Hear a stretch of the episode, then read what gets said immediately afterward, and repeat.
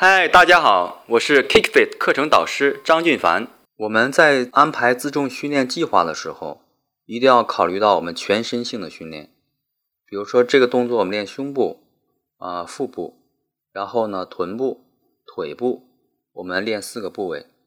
四个部位呢，不要说练完了胸部之后练了两组或三组，一组十五到二十次，然后再去练背部，然后再去练臀部，以此类推。而是要循环去做，比如说我们做胸部的俯卧撑，